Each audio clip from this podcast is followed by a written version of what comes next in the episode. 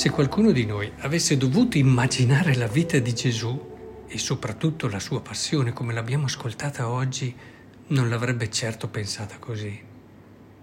Da esseri umani, quando pensiamo a qualcosa o qualcuno che risolva i problemi, siamo tentati di rivolgerci ad altro, a ciò che ha superpoteri, a ciò che è fantastico, meraviglioso. Il successo che hanno i racconti di supereroi fantasy, anche una certa fantascienza, testimonia proprio questa tendenza che ha l'uomo. Invece Dio ha capovolto la prospettiva, ci ha indicato che la strada per raggiungere la salvezza è proprio quella di ritornare alla nostra umanità, un'umanità che è certamente fragile, debole, impotente di fronte a certi drammi, ma che nasconde qualcosa di grande. Siamo onesti. Se fossimo stati registi della redenzione non avremmo certamente immaginato un finale come questo. È vero che da sempre, in questi ultimi anni ancora di più, se si vuole consacrare eroe una persona la si fa morire sul campo. Pensate a tante storie del passato, anche accadute realmente. Ma anche in questa prospettiva il protagonista muore da eroe, appunto, fedele alla nobile causa che ha abbracciato, inflessibile, determinato, senza paura davanti al sacrificio supremo.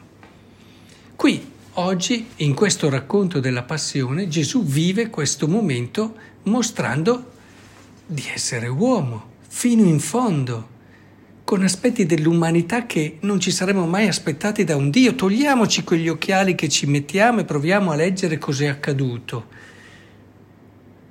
Gesù ha paura e di fronte a quello che è il destino che gli si prospetta innanzi, nell'orto degli ulivi la paura raggiunge un livello che porta a sudare sangue e gli scienziati dicono che si può arrivare qui quando c'è una angoscia profonda.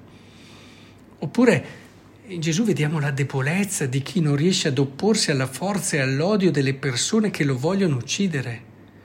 O ancora il silenzio di chi non ha nulla da opporre alle accuse dei suoi nemici, o ancora la fragilità di chi fa fatica a portare la croce e deve essere aiutato da un'altra persona, Simone di Cirene. Fragilità che lo fa anche morire prima degli altri due crocifissi con lui o potremmo anche dire l'ingenuità di chi si è attorniato di amici che nel momento decisivo se la danno a gambe. Sì, possiamo anche leggerla così, la passione, e non ci sarebbe nessun tipo di scandalo, anzi, noi siamo portati a censurare queste dimensioni edulcorandole subito con spiegazioni che fanno sempre emergere la nobiltà e la divinità del protagonista. Il fatto poi che sappiamo cosa accadrà al mattino della domenica eh, completa questo depistaggio che ci porta a non cogliere fino in fondo il mistero che ci è posto dinanzi oggi.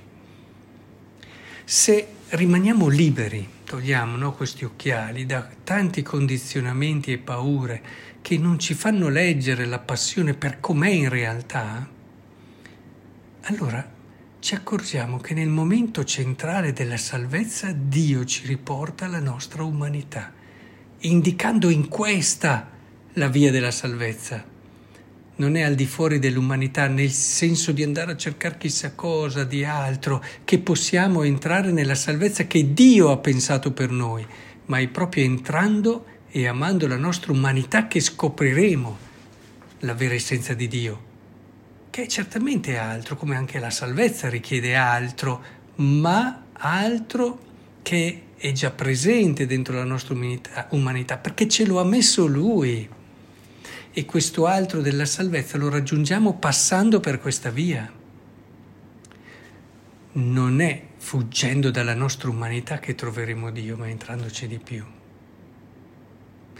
Un epilogo come questo, così diverso dalle saghe di eroi che siamo abituati a leggere, ci riporta alla grandezza che è custodita nel piccolo, alla grandezza che noi umani rischiamo di non trovare perché non la cerchiamo nella direzione giusta. La nostra umanità fatta di fragilità, di limiti, debolezza, nasconde, grazie anche a queste cose, la grandezza più vera. Provate a pensare le cose che rendono così bella una persona, no? Che fiducia, la fiducia, che fiducia sarebbe quella di una persona che non fosse debole? Oppure la capacità che abbiamo di affidarci. Chi è che si affida, come ha fatto Gesù sul Calvario al Padre? Chi sente che da solo non può fare. O chi è autosufficiente non si affida. Eh? Oppure chi accoglie veramente l'altro, se non chi sente per primo di aver bisogno di accoglienza e comprensione?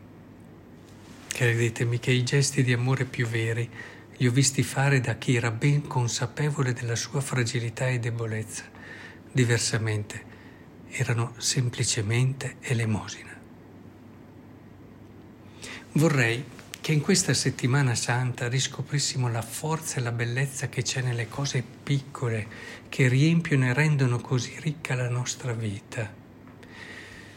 C'è un testo che amo citare spesso di Adalbert Stifter, vissuto nel XIX secolo.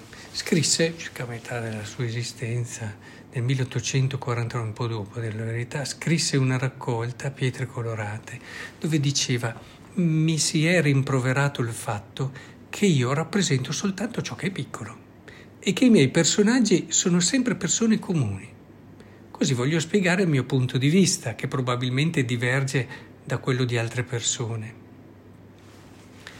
dice il soffio del vento, il ticchettio dell'acqua, la crescita delle messi, l'onda del mare, il verdeggiare della terra, lo splendore del cielo, il brillio delle stelle, sono queste le cose che io considero grandi. Il temporale che avanza formidabile, la folgore che fende la casa, la tempesta che spinge la risacca, la montagna che sputa fuoco, il terremoto che seppellisce intere regioni, sono cose che non considero più grandi dei fenomeni di prima. Anzi, li considero piccoli perché sono soltanto effetti di leggi molto più alte. Essi accadono in singoli luoghi e sono la conseguenza di cause isolate. Invece la forza che fa gonfiare e andare di fuori il latte del pentolino della povera donna è anche quella che fa salire la lava del vulcano e la fa colare lungo i fianchi della montagna.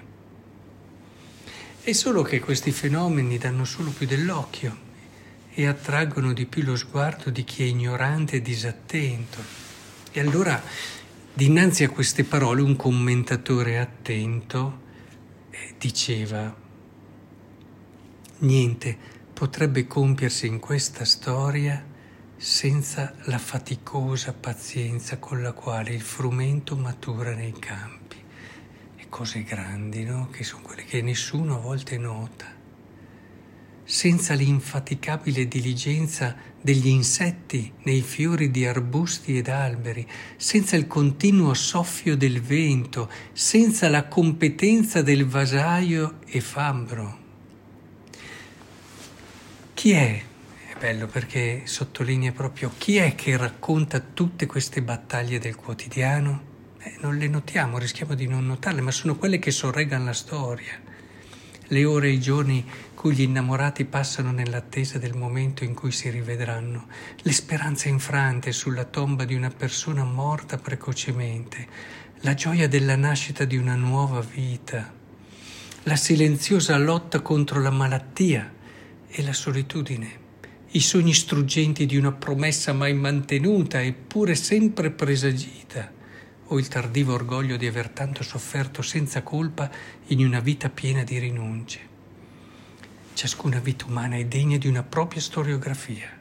Nella grande storia si ritrova come un modello frattale del grande sempre ripetuto nel piccolo. Così il commentatore bellissimo perché a noi ci aiuta a ritornare a quelle cose che riempiono la nostra vita e che a volte non notiamo neppure. La nostra vita è sostenuta dalle cose più piccole. La vera bellezza della nostra vita riparte di lì.